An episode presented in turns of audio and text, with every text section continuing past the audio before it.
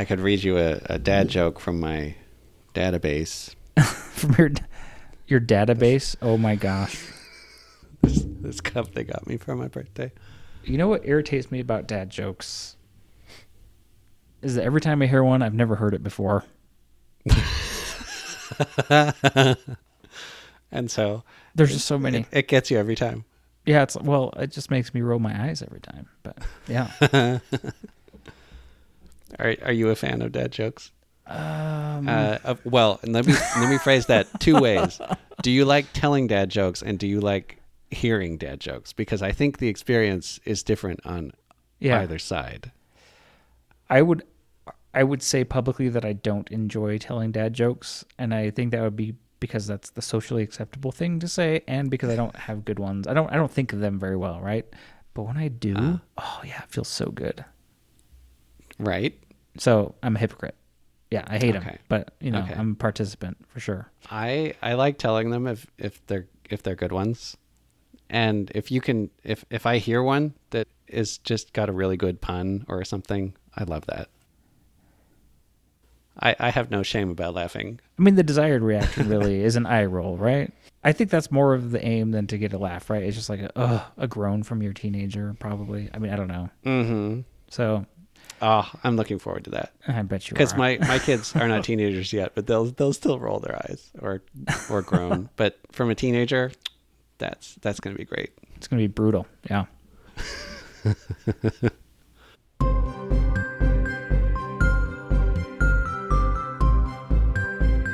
Hello, dear listener. I am Steve.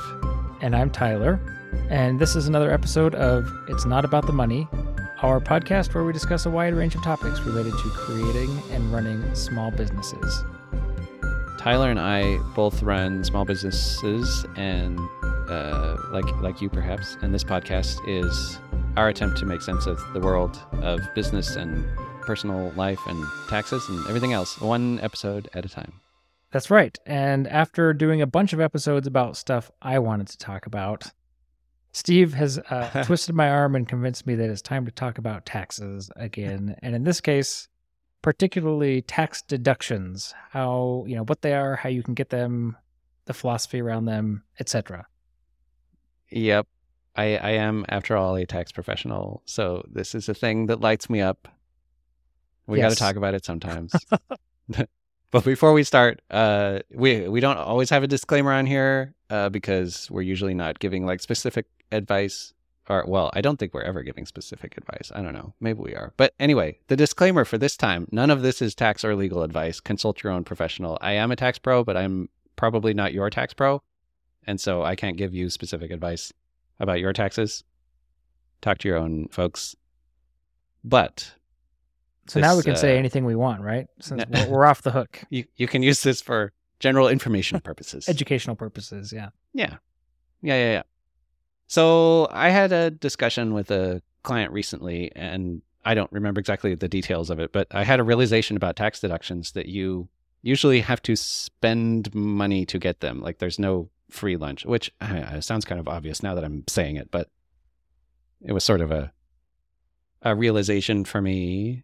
Um, and uh, like it, the classic example is probably like I should go buy a truck for the business because then I can write off a bunch of money that I spent on the truck. And well, like if you need a truck for your business, then yes, by all means go buy the truck for the business, but don't don't uh, go chasing a tax deduction for a truck if you don't need a truck. Does that make sense? Because it would be cheaper not to buy a truck either way, right? Right. You you will save some money on taxes, yes, but you had to spend a bunch more than that to get the truck in the first place. Right. So that's sort of the uh, the the general thread that runs through all of these, all all of the ones that I could think of, at least. So I'm curious, do you feel like the general populace has some misunderstandings around this as you work with your clients? Like, is this something that you encounter? Uh, it does come up occasionally, uh, especially if we're into like March or April, and a client will come along and say, "Get you know, let's get my taxes as low as possible, get all the deductions." Like, yes, we'll get you everything that you're entitled to according to what happened last year, but uh, the the time for making those decisions is past, for most of these anyway. So it needed to it needed to happen during the year as a business decision or as a uh, personal the way you're running your personal financial affairs that it made sense to do the thing that would result in the deduction at the time. And there's not always a lot I can do at, well, when we're coming to filing your taxes if I haven't been working with you before that. Yeah. So, I mean, as a relatively new small business owner, I think, you know, especially towards the beginning, if you go back to like our very early episodes on this podcast, we kind of talked about this a little bit and uh, how business expenses can be written off uh, taxes. Right. Depending on what they are, and you know, depending on how much, and uh, you know, I think I fell prey early on to this idea that like, oh, like business expenses don't count because it's a tax write-off, or like, you know, I'm I'm actually saving money by, but but to your point, no, no, no, like tax write-offs are not equal in amount to the amount that you spent on the thing that is earning the write-off, right? Obviously, Right. or else it'd be like an, an infinite money glitch. That'd be pretty cool. right. There's no perpetual motion machine here in the tax code. Yeah, yeah. So, so I'm curious, what can you teach us about uh, tax deductions? Like, why do they exist? What's the point of them? Is it just to make filing taxes harder? to make work for people like me. Yes. so that keep us in business. Uh, right. The the high level idea here is that tax deductions are a tool for achieving policy goals. And so cynically that's either uh they're a reward for getting for doing the things that the government wants you to do or uh, in a more optimistic uh, point of view they're an incentive for pursuing the kinds of activities that we as a society have decided to encourage at this time and they will change over time. I like, I like. The, you basically said the same thing uh, twice. The, the cynical version Yeah. and the uh, uh, optimistic version of that. I like that. That's, that's it's just it's just uh, the level of analysis of like who's making the decisions about Right. the policy goals. right. Is it us as the people or is it the some you know Washington? Right. Yeah, so that's the high level idea and our tax code at least currently in America uh, is set up to encourage a lot of things like child rearing and home ownership and real estate development and small business uh, and bus- big business too, frankly, uh, charitable donations, those kinds of things. So if you're doing those things, like we've decided those are good for the society, and so if you're doing those things, we'll give you some credit for it. Right. Because by We'll doing you- those good things, I suppose the theory goes that's money that if no one was doing those things, we'd have to spend tax dollars on to achieve good outcomes anyway. So if you're going to do it of your own free will and choice, we'll cut you a break on taxes. Or am I reading too much into that? Yeah, no, I think that's accurate for some of them. Uh, and then others like child rearing, like we need we need children for the society to Yeah. continue functioning into the future. And so like no amount of money paid uh, can like create humans. And so we need humans to create humans. Right. So let's encourage that activity, that sort of thing. Yeah, that's interesting. Uh I remember in college, I took a political science class. I actually minored in political science. Oh, and okay. one section that we studied was uh, we spent a whole section on demographic studies. So basically, you know, the Uh-huh. different types of populations out there and how what affects them and things. And and at the time, I remember uh, learning that no population has ever recovered after their fertility rate drops below like the replacement rate. And so, for governments who are interested in continuing to have a country with people in it, child rearing actually is super existentially important. And so it's interesting that that's financially incentivized. That's how they've chosen to approach it in our country. Yeah. The replacement rate is like 2.1 or something. Yes, just over two. Yeah, that makes sense. Need to replace both of the parents and A little bit more. and and then factor for early death. Yep. Or or whatever else. Yeah. Exactly. Okay. Uh, good. So let's see. We could probably talk about a few of these Let's do here it. uh, and like how this, uh, what I'm calling the philosophy of tax deductions manifests. Okay. So if we take kids, for example. Yeah. Um, you're not getting a free lunch with the $2,000 a year child tax credit because it costs, it costs way more than that to raise a child. Uh huh. Uh, It costs way more than that to, give birth. I mean, you know, at the hospital.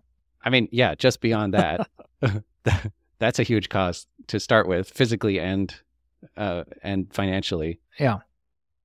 And then while you're raising the kid, you have to pay lots of people for the goods and services needed to raise your child: food, childcare, activities, clothing, uh, medicine, doctor's visits, vaccinations, all of those things. And so that adds up to way more than two thousand dollars a year, but it is nice.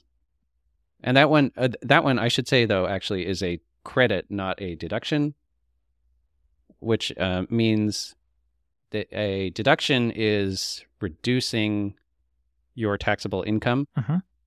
and a tax credit is after the amount of tax due has been calculated, reducing that amount of Oh. tax due. So the the tax credit is actually a lot more powerful than a just a Yeah. deduction. I actually did not realize that. Even though it's called the child tax credit, it never occurred to me. I don't have any children, maybe that's why. But that's cool. So it's more potent than a regular deduction in that sense. Yeah. Yeah. So, so actually, now that I'm thinking about it, this is probably le- that one's less of a good example than these other ones that we'll talk about, but Because uh, it's not because, a deduction. because of that distinction. Yeah, okay. Of uh, credit versus uh, deduction. Yeah. Uh, but anyway, let's go through some more um, charitable deductions. the The cost there to you is you have to give someone else money, uh, and the benefit is you get to reduce your taxable income by that amount. But the caveat there is only if you give lots of it, lots of money or goods or whatever. what do you mean by that? charity. Like, why why is it uh, that way? This is because of the way the standard deduction works. Mhm. Uh, you can deduct charitable donations if you itemize, but the standard deduction is so high now that most folks don't need to itemize to get, or like if they did itemize, it would be still be less than the, the standard Right. deduction. At, w- at one point in the last couple of years, there was, if you uh, took the standard deduction, you could still deduct six hundred dollars of charitable deductions without having to itemize, but that's not uh, there anymore. So this one, uh, like we want to incentivize giving to charities because they do good work in the world uh, and in ways that the government may or may not do uh, because they're doing different things or serving different people, whatever it might be. Uh, anyway, but that one, that one's a little more complex about how it gets incentivized through deductions.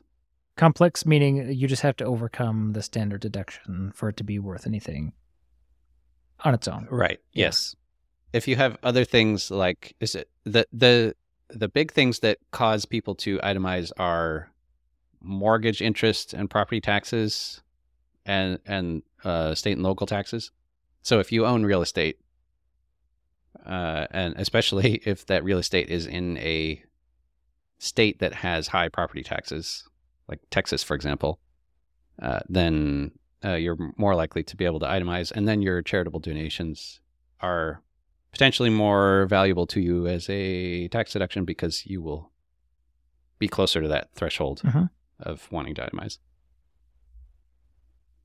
So anyway, uh, but uh, on like real estate, you're you have to pay your lenders and the local government for the privilege of owning the home that you live in. That's the cost you pay Yeah. for being able to get the deduction. Uh, an IRA contribution is is kind of a fun one. You have to give someone money, but the the someone is future you. Mm, I like the sound of that. So like you get to deduct it now uh, because you're giving it to your future self. yeah.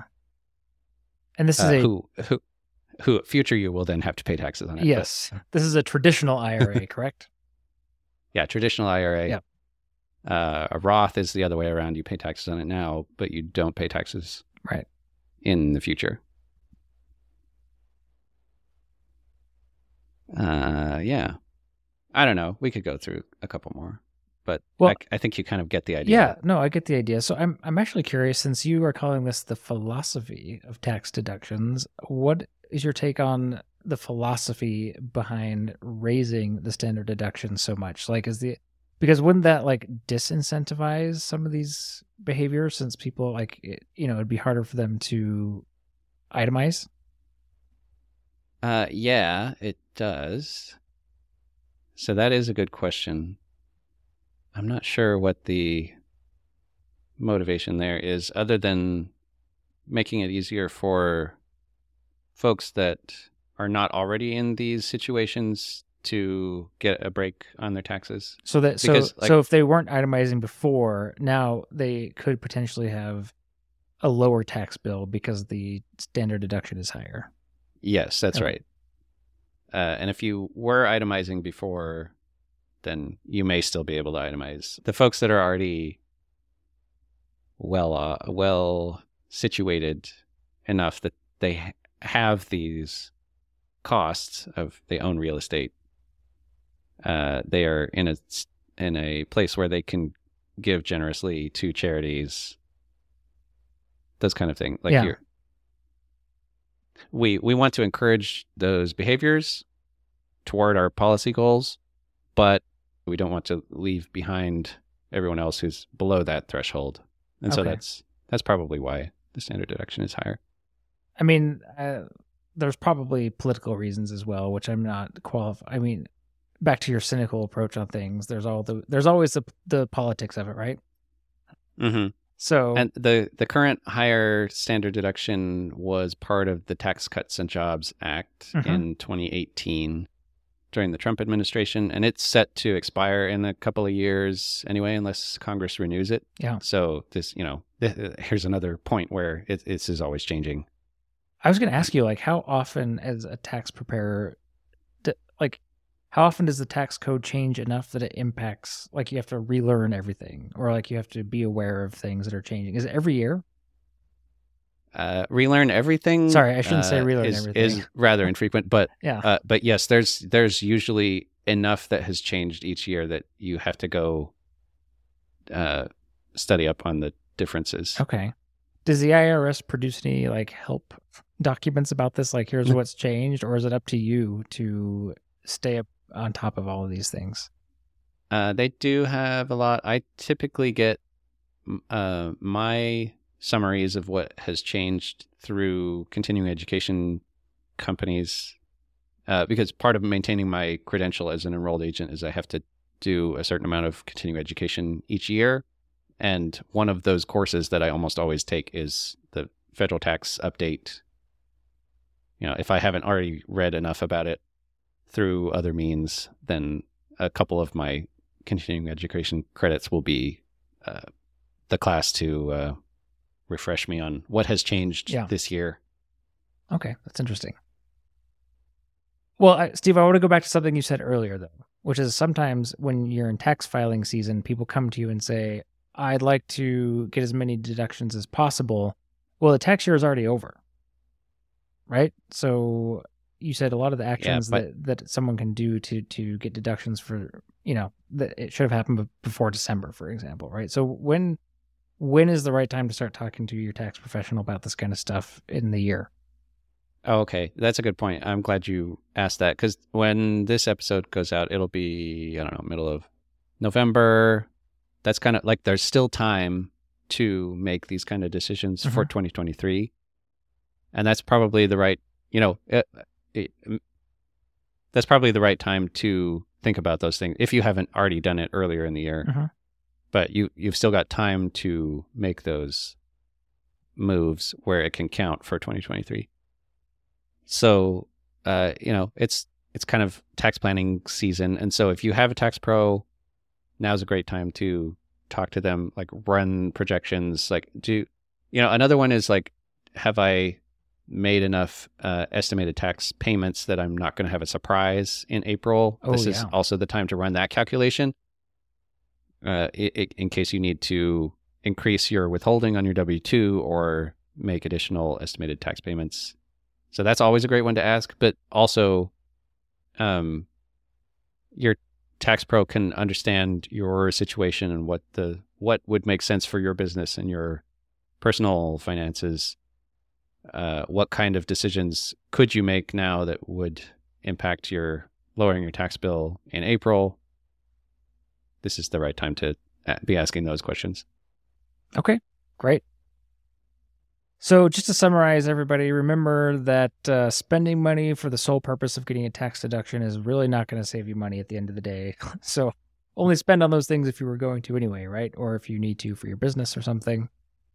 Um, and get in touch with your tax professional for any specific advice or questions. Right. Well, and I will caveat that with Okay. because because because I have to because it's always a it depends. Of course, of course. So yeah. uh, let me rain on your parade here for just a second. But it could be uh, it could be that um, uh, when you're looking far into the future of like you know that you're going to want to sell the business in the next five years, or you know that you're going to have your revenue will go up next year or go down next year, those kind of things where you can look into the future and do some tax planning and structure things where I need to uh, make these moves now, even though if we were just looking at this year, it might not make sense to do that. But over the long term, it would. And so that's obviously that's a very situation dependent kind of a question. So I don't really have anything specific to say on that, but there there are some situations where that uh, can come up. okay, and that's why you have a job. And I apologize for ever trying to summarize anything related to taxes in a succinct statement. Uh, well, uh, we all try, and it's it's always it's always much more complicated Yeah. than than maybe it needs to be. But I mean, again, these these things and uh, tax deduction specifically, and really the whole tax code is about trying to achieve policy goals, Mhm. and so it's a complicated way of getting there. I mean, and there's lots of special interests and things that Sure. creep into it as well. So it's not it's not all just uh, the high and mighty ideals of let's uh, incentivize the things that we want, but that I I think on the whole that's the general direction that Yeah. the tax code takes. Great. Well, thank you, Steve. You're welcome. Thanks for uh, letting me twist your arm into this one Yeah, I'm sure it'll happen again. because I know people love hearing about taxes. Well, for better or for worse, it affects us all. So, it does. uh, thanks a bunch, and um, you can join us again on, on another episode of "It's Not About the Money."